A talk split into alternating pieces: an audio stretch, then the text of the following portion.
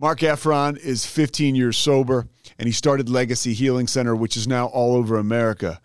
It started with a dream. It actually started with a hopeless Marc Effron in a treatment center trying to figure out what he could do to move forward in his life in recovery, and ultimately seeing a space in recovery where he could fill a void and help others on the road to happy destiny. This dude is the real deal. We talk about really good recovery stuff that includes him getting extremely vulnerable about things that he's experienced in recovery. And it was one of those deals, if you know recovery, when you're talking to somebody, and it's almost like there's a crystallization around them. And it's like, as much as a white light experience as I get in today's world for me, when somebody's being that vulnerable and that honest, and I feel inspired and moved to do the right stuff in my life, it feels pretty good. And that's what Marc made me feel. And I think he'll make you guys feel the same thing. You're not hopeless. You're not alone. And Marc does a great job of confirming that. But first, Kevin Susan.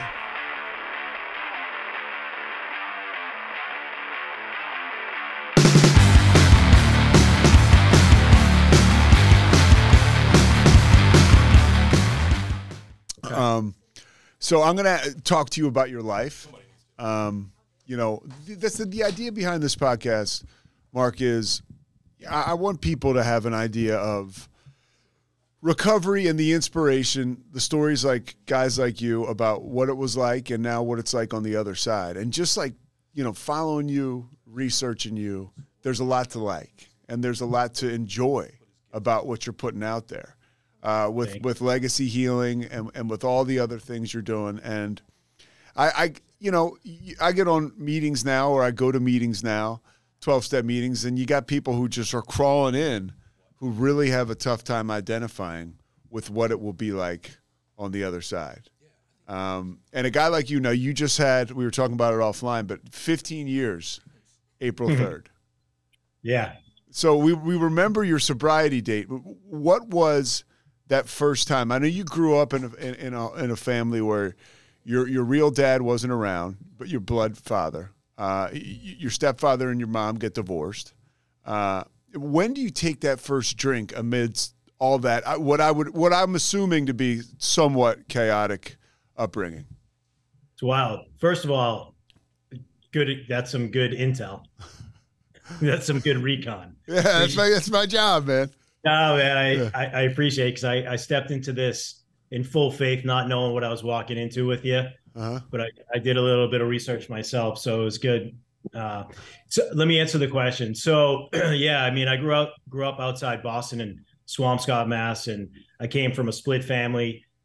So when my mother got remarried, right before that is when I actually had my first drink. I had this liquor cabinet in our living room in Swampscott, where you pull down this little drawer and in there were all the bottles, but there was one bottle that was in a purple bag and a purple, velvety bag. And it looked attractive to me. And I took my first sip, and that was around 8.5, 9, and I think about that because I have an 8.5-year-old son.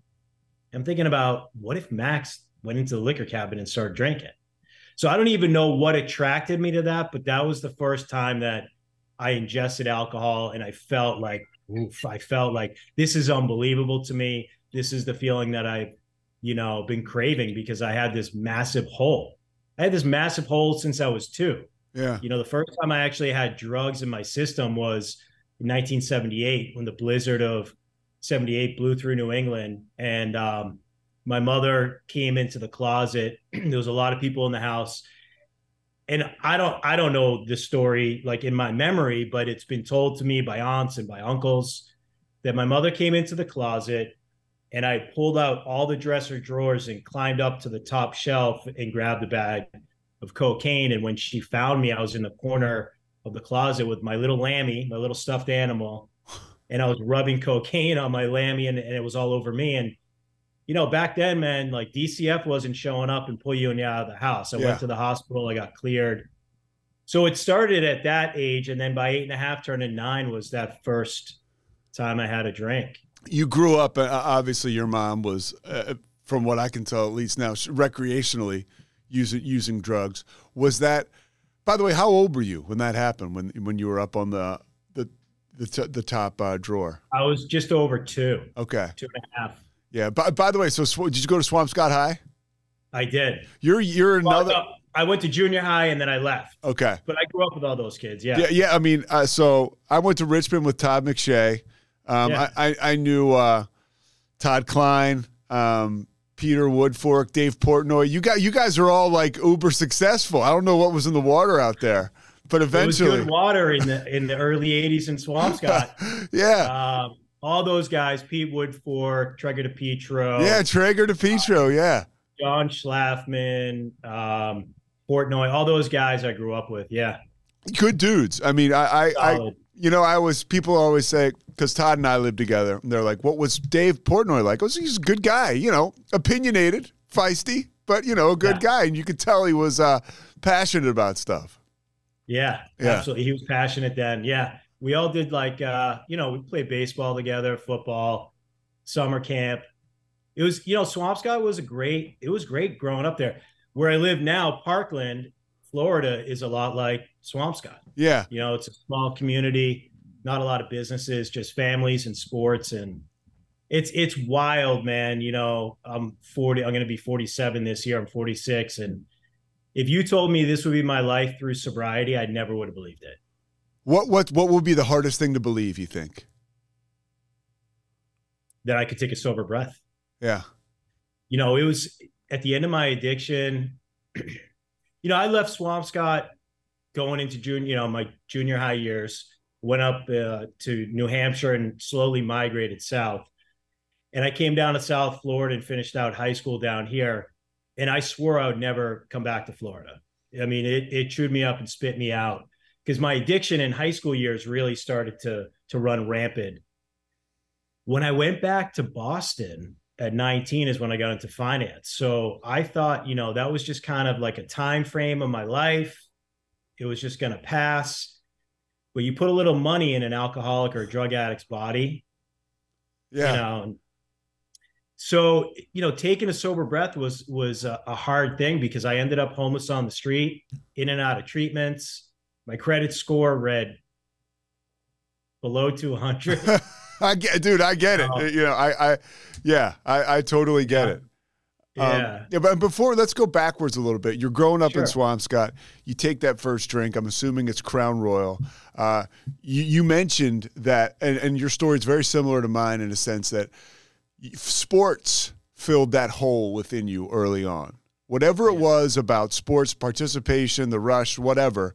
Same for me, that filled that hole.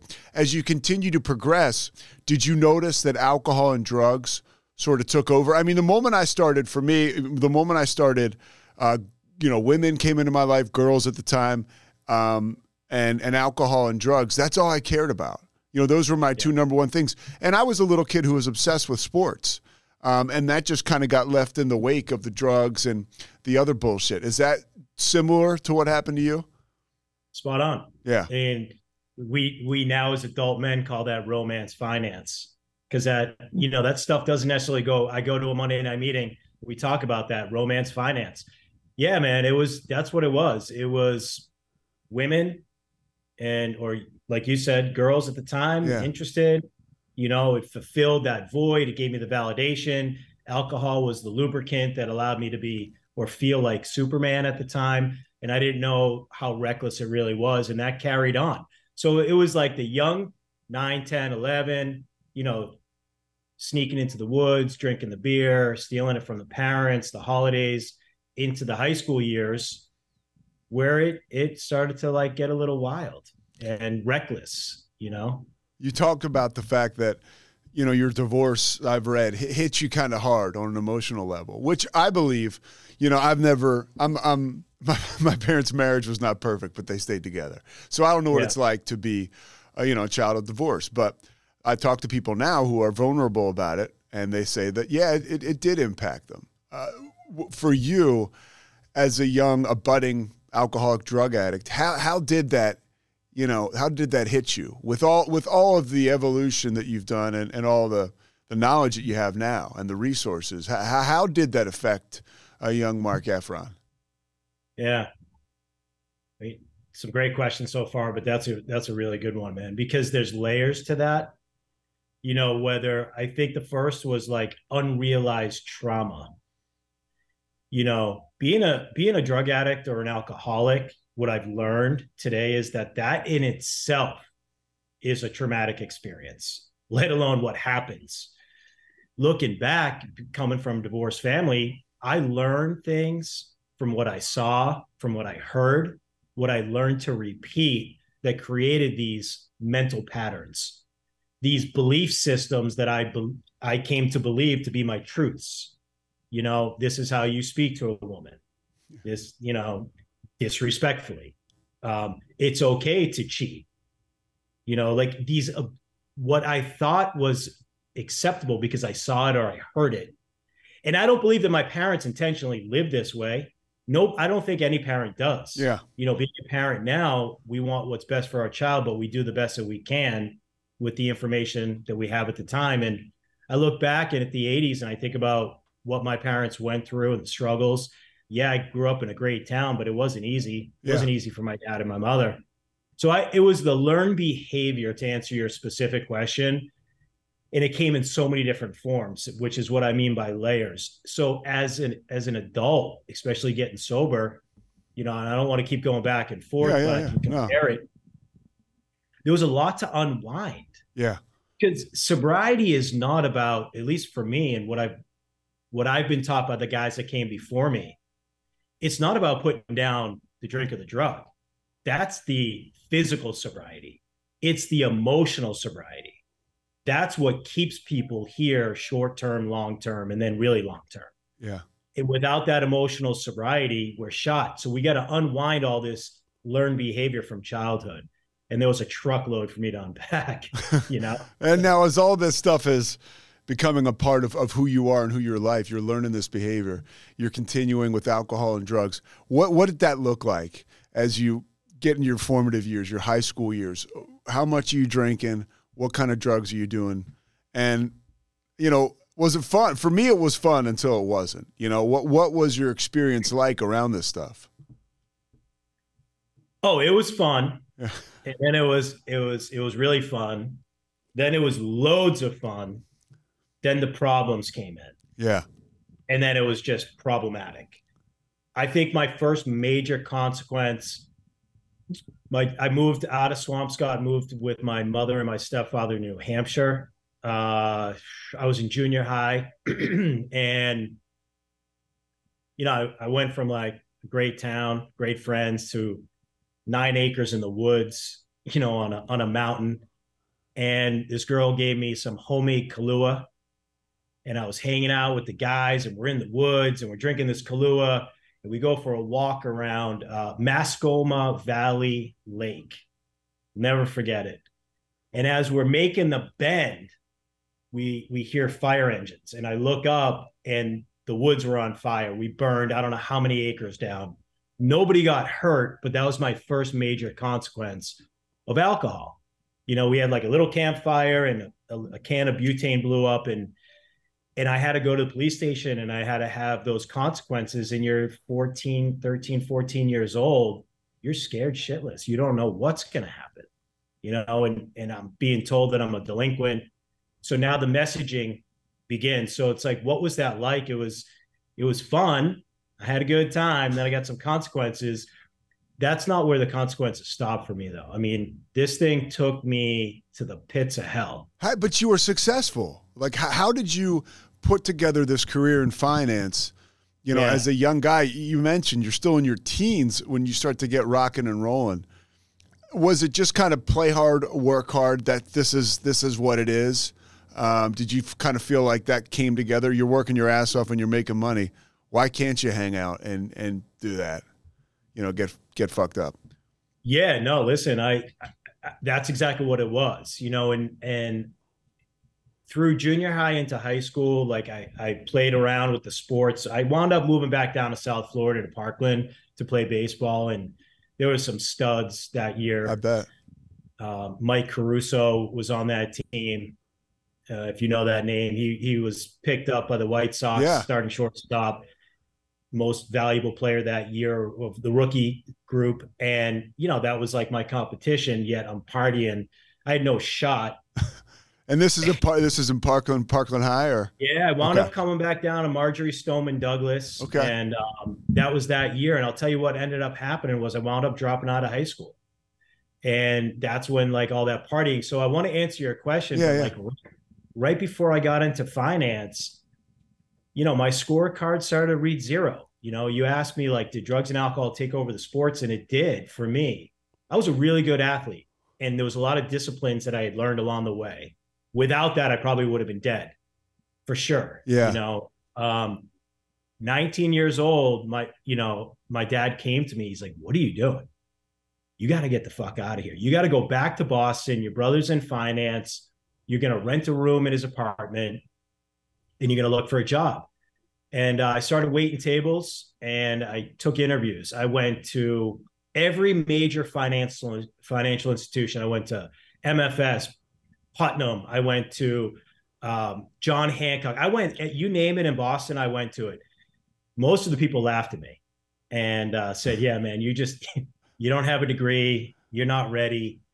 But let's face it, you're a hustler. You're a born hustler from what I can take from this. Yeah. I think so. Yeah. I like to win, winners, hate losing more than they like winning because they expect to win. And I definitely feel like that's part of my DNA that I've been blessed with. And it's paid off dividends for me, later in life. But back then, man, I was getting no's left and right. And I had a guy that took a chance on me. So I'm 19, I'm working at Investors Capital in Linfield, Mass. And I followed that CEO and the president around. And that's when the martini lunches came in, the strip clubs came in, money came in, and they taught me how to be a gentleman drinker by day and by night and get shit done. And I never hurt anybody, except for myself. And by the time I was 24, I was the vice president of an insurance company. It happened quick for me. And I made a truckload of money. Interest rates were wild then. And it was literally like, I just had to show up.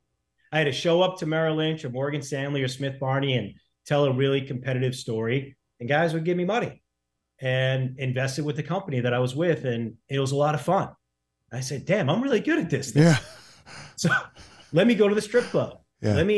Let me womanize a little bit. Which is, by the way, we talk about athletics and, the divorce, the culture you grew up in or the situations, the learned behavior.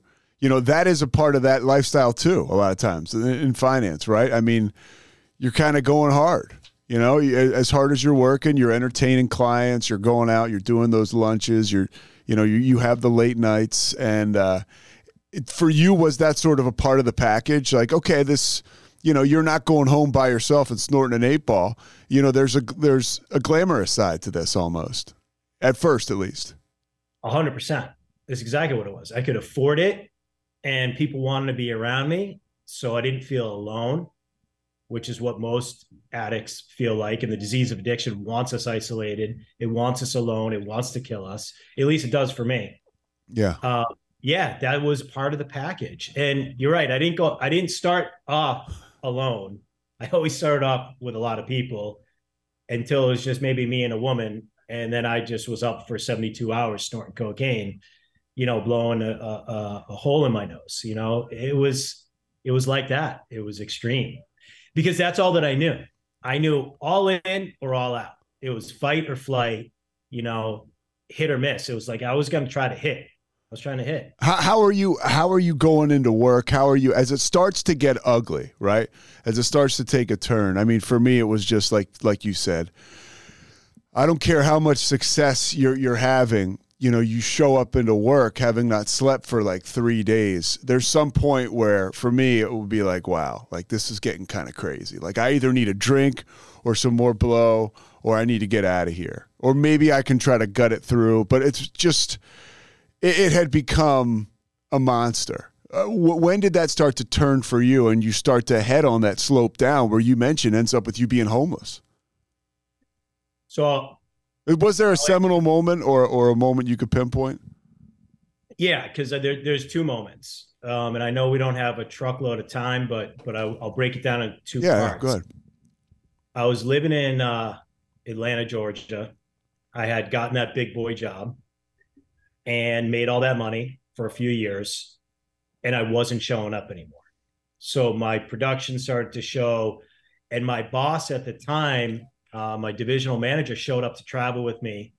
He got off the plane. I picked him up at the airport. I'd been up for 72 hours, taking a bunch of Xanax to try to calm down. I looked like, you know, hell. He took one look at me and he said, "You're done," and started walking away.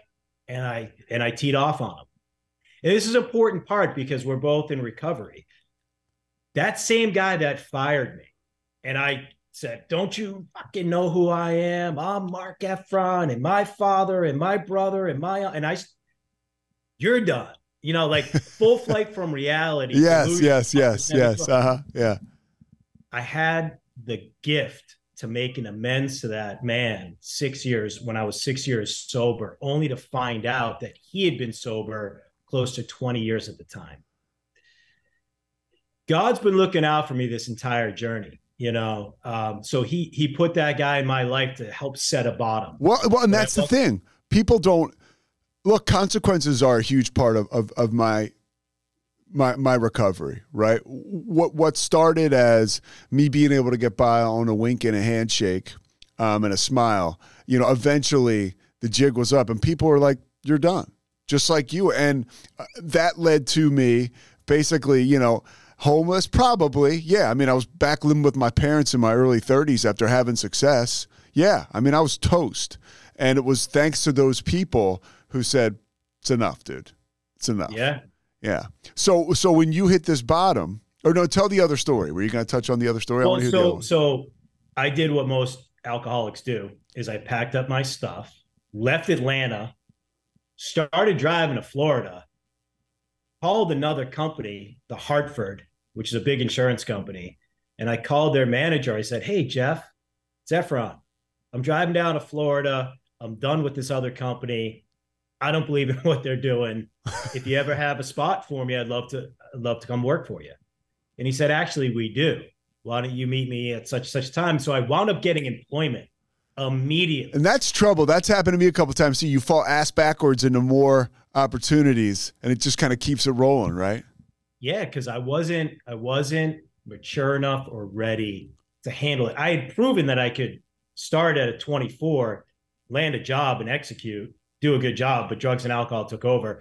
So what ended up happening was I was working at Hartford, and this is the second story, is I was doing a good job. And then these hurricanes crisscrossed down here in Florida, and power was out, brokerage firms were done. And I had 3 weeks off, and I wound up getting loaded, and the wheels came off again. And there was one financial advisor, Jeff Eagle, and he worked for Morgan Stanley, Smith Barney at the time, Smith Barney. And I would cancel on him. And he would always reschedule a meeting with me. So one time I actually canceled, he rescheduled, and I showed up, and he sat me down and shut the door. He said, "Listen, I buried my son to a drug overdose. You have a serious problem. You need to go get help. I kept on taking these meetings because I thought maybe something would change with you, because I like you and you're really great at what you do. But I can't see you, and I won't take another meeting with you until you're sober. Go get some help." And that was the moment that I wound up going into treatment. It's not the moment I got sober. That was 2006. I wound up going into my first treatment facility.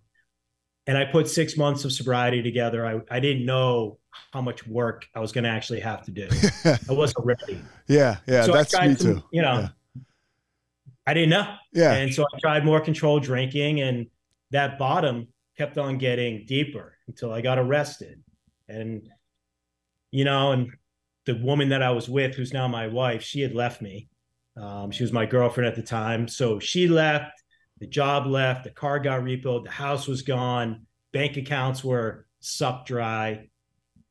And my scorecard read 0. I lost. I just wasn't dead yet. And that was the beginning of my journey. The gift of desperation. Oof. Yeah. And by the way, I we'll get to this later on, and I won't keep you forever. But I love a good love story too.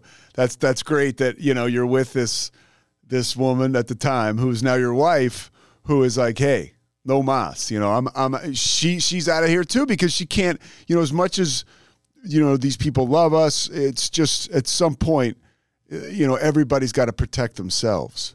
And that's another consequence. So when did you discover that you were willing to go to any lengths, and what did that look like for you? I feel like, if I'm real honest with self, which is to thy own self be true. That's what we say, right? The willingness, it was more desperation and embarrassment and like, shit, I got no place to go, but try to get help. Then along the way, like weeks and months into it, I saw these guys, they were happy. They were joyous. They were free. They were like good guys talking about something I knew nothing about, which was God.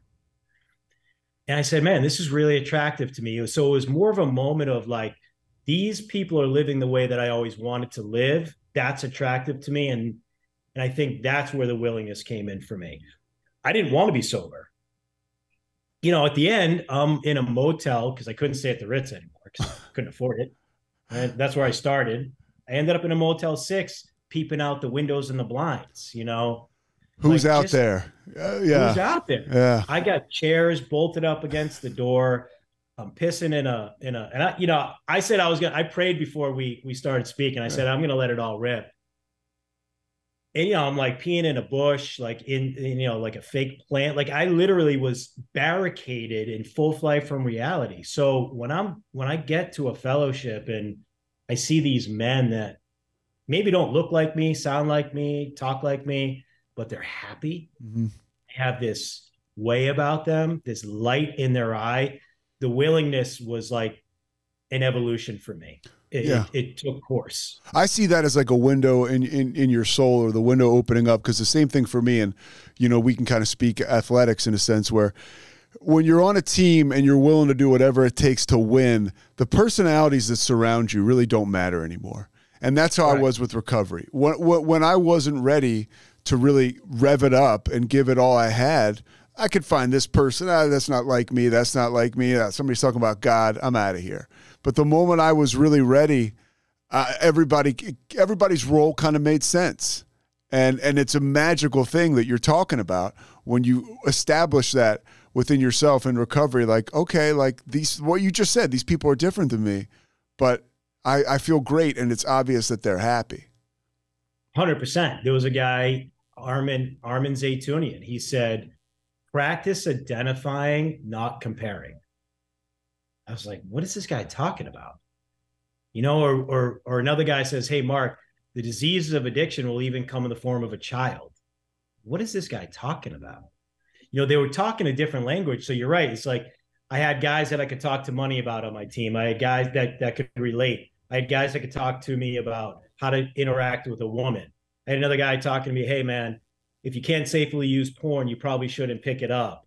Hey, we don't go to strip clubs because God doesn't live there. You know, we don't judge people that do, but this is not what we do. And these are the guys that I'm hanging out with. I'm like, this is just polar opposite of anything I know. Yeah. God had a plan, and, you know, and I'm definitely not rendered white as snow. And that's also part of my story. Yeah. You know, I walked through a lot of trials and tribulations in sobriety and not gotten high or drunk over it. What's the toughest thing you've been through in sobriety that you were able to just kind of use God or the fellowship to get through and make it to the other side? Because what happens is when we do that, in my experience, now we've got another story to share to help somebody else. It certainly doesn't feel like that at the time. But if you could pinpoint one thing that you're comfortable talking about, as I see that wry smile. Yeah, man, it's time. It's time for me because, man, I hired a personal development coach. I meet with him every Wednesday at 11. His name is Chris. He's unbelievable. And we talk about this. We talk about the little excuses that we tell ourselves as human beings. And when we remove the word excuse as an option, it's no longer an option. And I have to allow myself to be authentically me because that's the only person I know how to be, if that makes sense. Yeah. I've walked through a few things. I mean, I've been arrested in sobriety, wrong place, wrong time, doing a transport. All those charges were dropped. That was embarrassing. That was shameful. I thought it was going to affect my business, my children and their school. It didn't. I mean, there was haters. And that's what it was, you know, but all the charges were dropped and I was cleared of it. But that was a tough moment. Yeah. The hardest thing that I've had to walk through was the double betrayal between my wife and I. And I am comfortable and I get it. You know, I have no idea who's going to see this. And I think it's great that I'm able to share it, because if you gave me a pen and a piece of paper and you said, "Hey, Effron, what are the top 5 things? You're 30 days sober, right? What are the top 5 things you think you're going to relapse over?" 3 out of the top 5 happened to me within a 2-year period. And I didn't drink over it. So I had an affair. I cheated on my wife. That affair lasted for 6 months and I was caught, and I felt like a sham. I felt like the guy that was talking about God, talking about the steps, had sponsees and a sponsor and speaking at meetings and mentoring. Like, that guy was a sham. Until I realized that I was just a human being. Yeah, I'm thinking that guy's human. Yeah, he's human. And I got to that place, and I wound up going to a men's retreat and falling in love with a deeper relationship with the Lord, and begged for forgiveness and was granted that forgiveness, only to find out that my wife had an affair that lasted for a year after mine. That was the hardest thing that I ever had to walk through. So I packed up my shit and moved out of my home. Filed for divorce, separated, filed for divorce, served the papers, had a full-blown relationship after that. And I'm out of my home for a year, and I'm still showing up for my kids. I'm showing up to AA. I'm showing up to a fellowship of men and women helping each other. I'm showing up and trying to be the best dude that I could. Yeah. I got a lot of people that work for me. You know, I lost 30 pounds in 6 weeks. I was curled up in the fetal position, 11 years sober, wanting to blow my brains out, thinking about my wife with another human being. And here's what happened was it triggered all this bullshit to when I was a kid. And all the women, and I can start in Swampscott, all the different girls that cheated on me, straight through. Every single woman in my life had cheated on me, including now my wife. In that question, as a man, that not a lot of men want to admit, but I don't give a shit. It's real. It's like, what does that say about me? What type of man am I? And I started having these like deep, dark thoughts, sober. And I isolated for about 60 days. It was really hard for me to show up.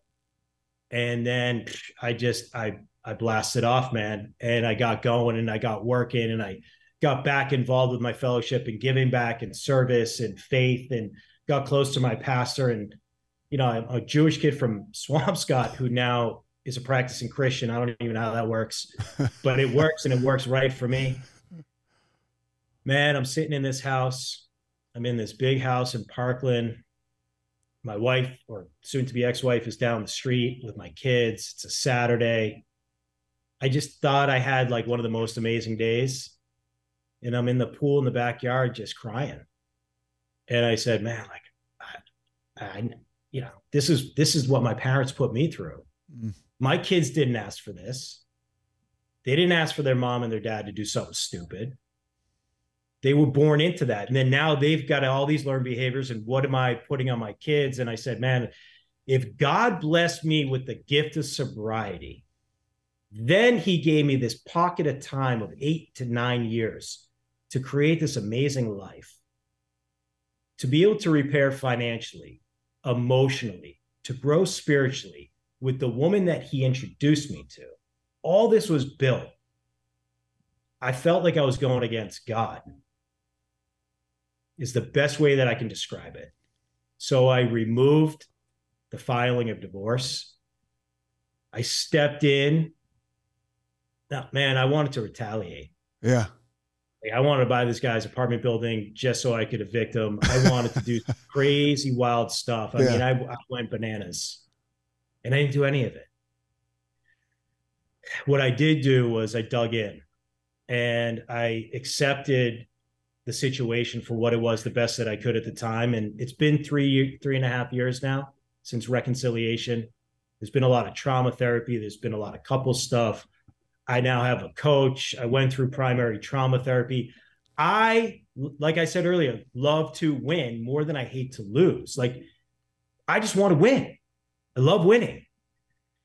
And I couldn't see it, man. At that time when you're betrayed and you have kids and drinking or drugs or suicide seemed like an option, to be where I am today, I'm extremely grateful. And it's not perfect, and it's a work in progress. Dude, anybody that's listening to this or seeing this, I mean, that, you know, I'm no guru, but that's how it's done. And this is why I for you to on paper, you know, you're this macho guy with this great success. And for real, no. So for guys like you to be vulnerable like that, because again, in my experience, what you're talking about is normal shit. The fact that you're talking about it is abnormal as far as a lot of times society sees it. And that's what we do is you open yourself up within the, you know, the rooms, right, of recovery and to other men. I mean, dude, that story makes me feel so much better about some of the crazy shit that's happened to me, some of the thoughts I've had. You know, I can remember calling my sponsor after breaking up with a girlfriend, like, I can't stop thinking about her having sex with another guy, you know? And it was like, I just couldn't stop, you know? And that train has left the station, and, you know, he talks me through that. And I don't do anything. I think crazy. I don't act crazy. And that is one of the best parts about working a program, right? Is that you put yourself out there so those crazy thoughts don't become crazy actions. So Mark's not buying a fucking apartment building so he can kick somebody out, you know? Like, it's pretty awesome idea, though. Yeah, it's a great fucking idea, you know? Yeah. I appreciate the kind words, man. Yeah. I mean, in order to be, you know, in full disclosure, it's like you got to have transparency in order to be vulnerable. Those two things go hand in hand. Yeah. And I feel now, I didn't feel at the time, I felt like it was the worst thing that ever happened to me. Like, my heart was ripped out, squeezed, stepped on, stabbed, then put back in. And I would look at wedding pictures, and I would look at my kids, and I'd just be like, you lying. The messaging, the belief systems. You know, I said it earlier in the beginning of the talk. I had these belief systems as a kid. Then I'm hit with this thing as an adult, which triggers all of it. And I had to literally, I developed anxiety, panic disorders, things that I couldn't get on a plane, things that affected me for a good solid year and a half. I'm talking literally, I would get on a plane, sit in the seat. I used to fly all the time, publicly speak, no problem. Give me the mic. Couldn't do any of it. Sleepless nights, having to sleep on a couch for a year in my own home, because I couldn't sleep next to my wife, because I felt like I was sleeping with the enemy. Now, she's going to watch this. Some of the stuff I've shared with her, yeah, you know, but in order to be a true human being and exercise what God's given us through sobriety, looking back, and I can wholeheartedly say it, I think God had me walk. He knew I was going to walk that path. He knew that I was going to fall off. She was going to fall off, but he built me in a different way that I could then share it with other people openly, to maybe get them to open up themselves and heal, because healing is always an option. Well, it's 100%. The healing takes place in folks that don't go through that exact thing or something similar. And you're so for an exact replica of here's what happened to me. And also, dude, you're helping thousands upon thousands of people, which is what I want to get to quickly before we wrap up here. I promise I'm not going to keep you all day. This is fucking awesome, though. So you identified a gap in recovery when you were in recovery, and you said, I can fill this void, right? What was the gap that you identified that you thought yourself, with help from others, right, help from God, that you could bridge that gap? What was it? So I was about 8 years sober. I was sitting in a room with a bunch of alcoholics talking about recovery. And I was listening to people talk about this revolving door in treatment. And it's made me think about my own experience in treatment, the multiple times that I attempted to get sober through treatment first. Treatment isn't for everybody. A lot of us need it. And I was listening and I was like, man, this is disgusting. And at that time in South Florida, there was just a tremendous amount of sickness, owners that operated businesses that had no business running a business. That was the problem. That if Maven or Max, either one of my boys, needed to go to treatment, at that point, I had such a high standard. I had yet to have that affair. So morally and ethically, no, seriously. And I say with a smile, I have to now. But at that time, my standard was so damn high in everything that I did. It's like, what if my kids need to go to treatment? I wouldn't send them there. I wouldn't send them there. And then there was a handful of good ones. So the gap was there wasn't anyone treating people like ladies and gentlemen. That was the thought that I had. So I went to my best friend and business partner, a guy that I had met when I was living in Atlanta early years and started making all that money. And he was my druggy friend, right? We used to go to strip clubs together and get high together. And I went to him, I said, hey, Ben, this is what I'm thinking about doing. I talked to my wife. This is what I'm thinking about doing. And I got started, and we started this little, small, cute little program with 3,000 square feet. And this was Legacy Healing at the beginning. Legacy Healing Center in the beginning. And I spent 2 years of research, development, understanding the compliance side of things, interviewing different clinical people, compliance people.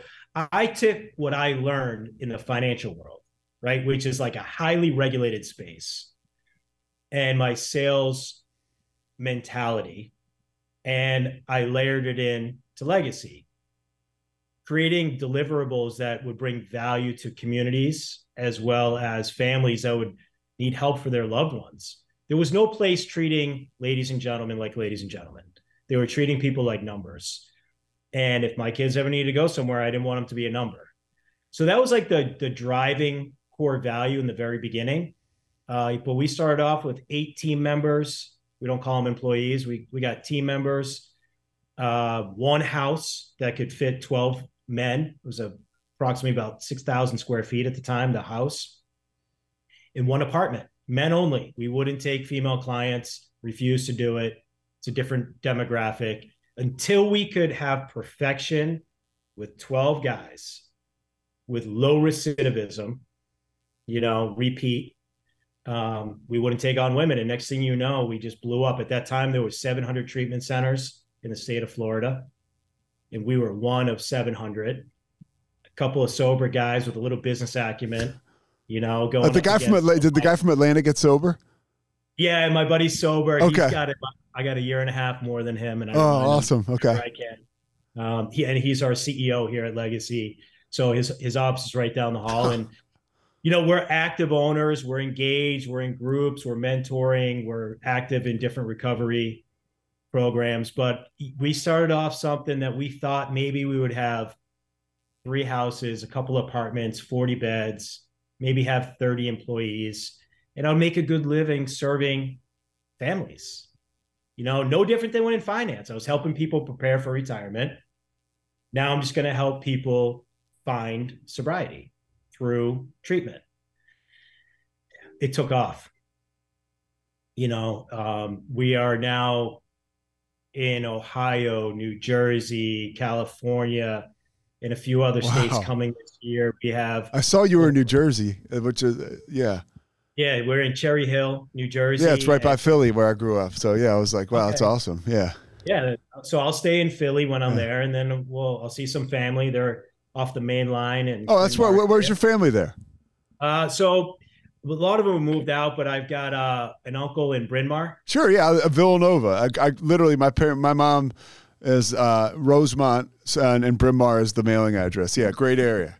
Yeah, great area. Good, my family's up there. And so I went from finance, like every other Effron in the family, to healthcare, which is you know, behavioral health, which is just wild to me. And I fell in love with the journey, man. I fell in love with watching people get better. And, you know, so now we have 500 team members, multi locations and growing. We want to double in size in the next 18 to 24 months. We worked with the NFL, the MLS, the MLB, NHL. I saw the American Airlines, but we also serve, you know, everyday people. Yeah. So from athletes to actors to hip hop artists to everyday people. And so does this work as like an inpatient treatment center?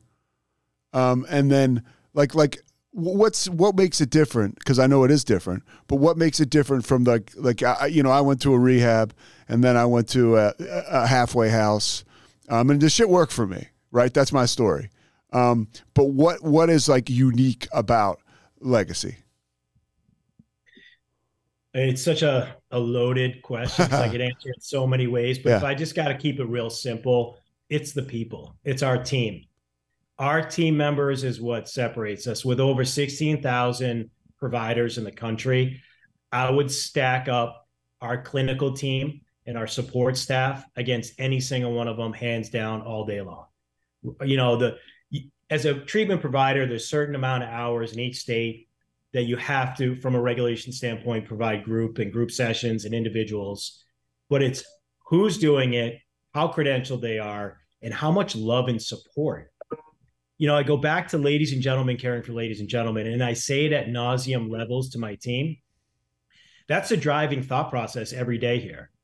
So if our staff is interacting that way, you got to think, man, that it's going to translate to your loved one being sent here. Mm. You know, I was walking down the hallway before we got started to use the restroom, and this guy stopped me, and I knew that you were waiting, but he wanted to just tell me that he had never felt so much respect in all the treatment facilities that he'd been to. And that warms my heart because, again, it's the driving factor of like, what if my kids ever needed to go somewhere?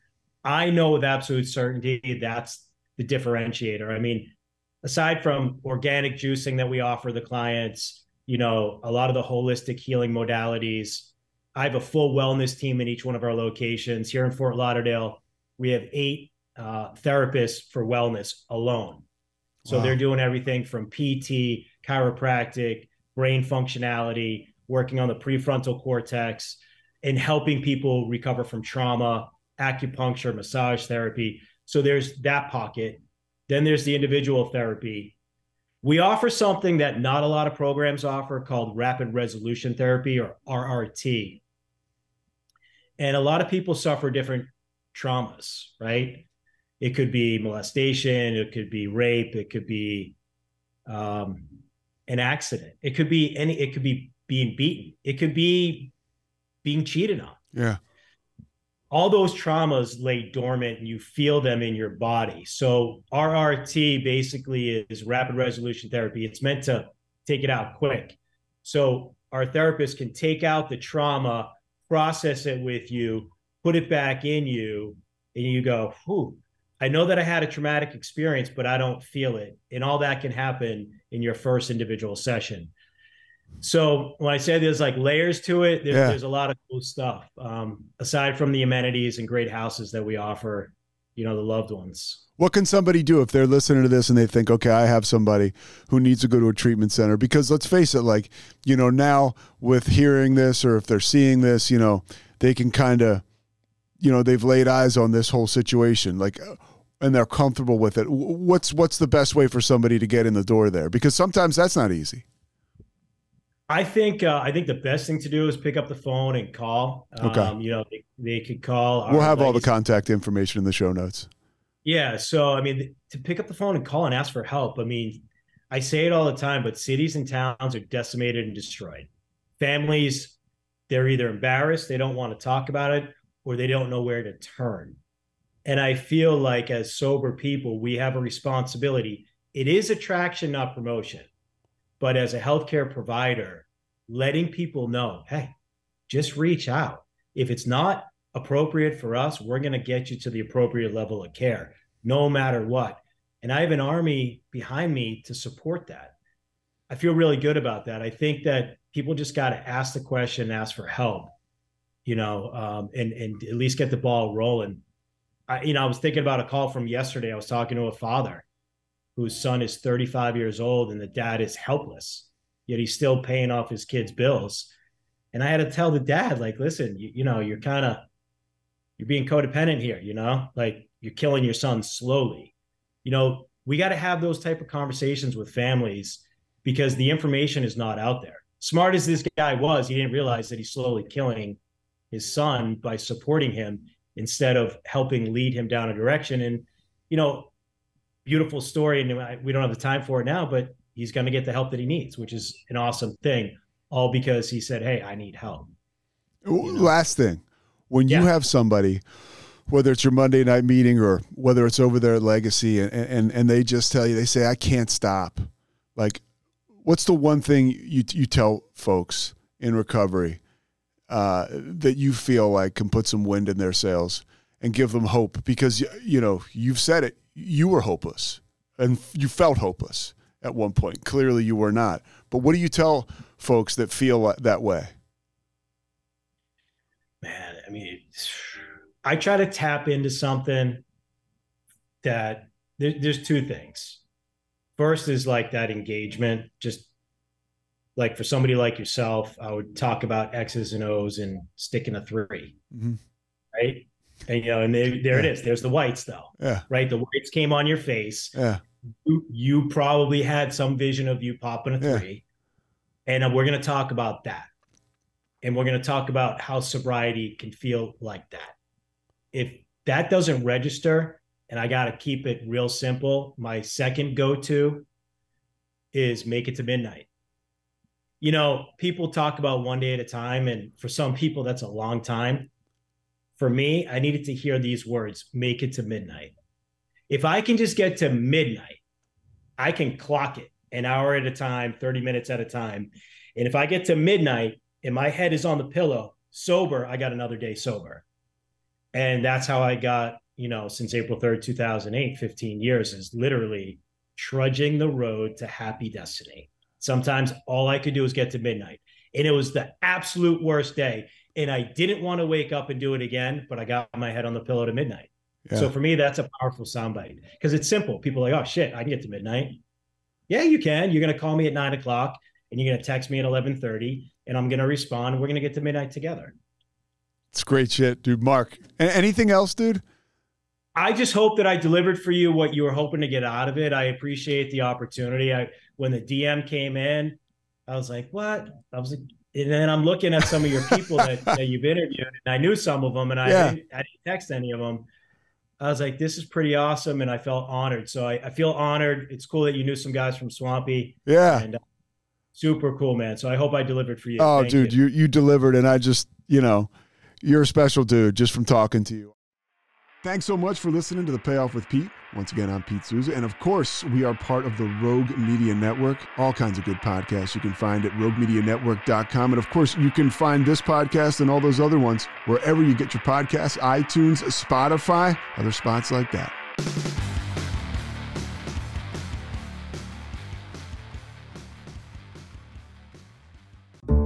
This has been a Rogue Media Network production.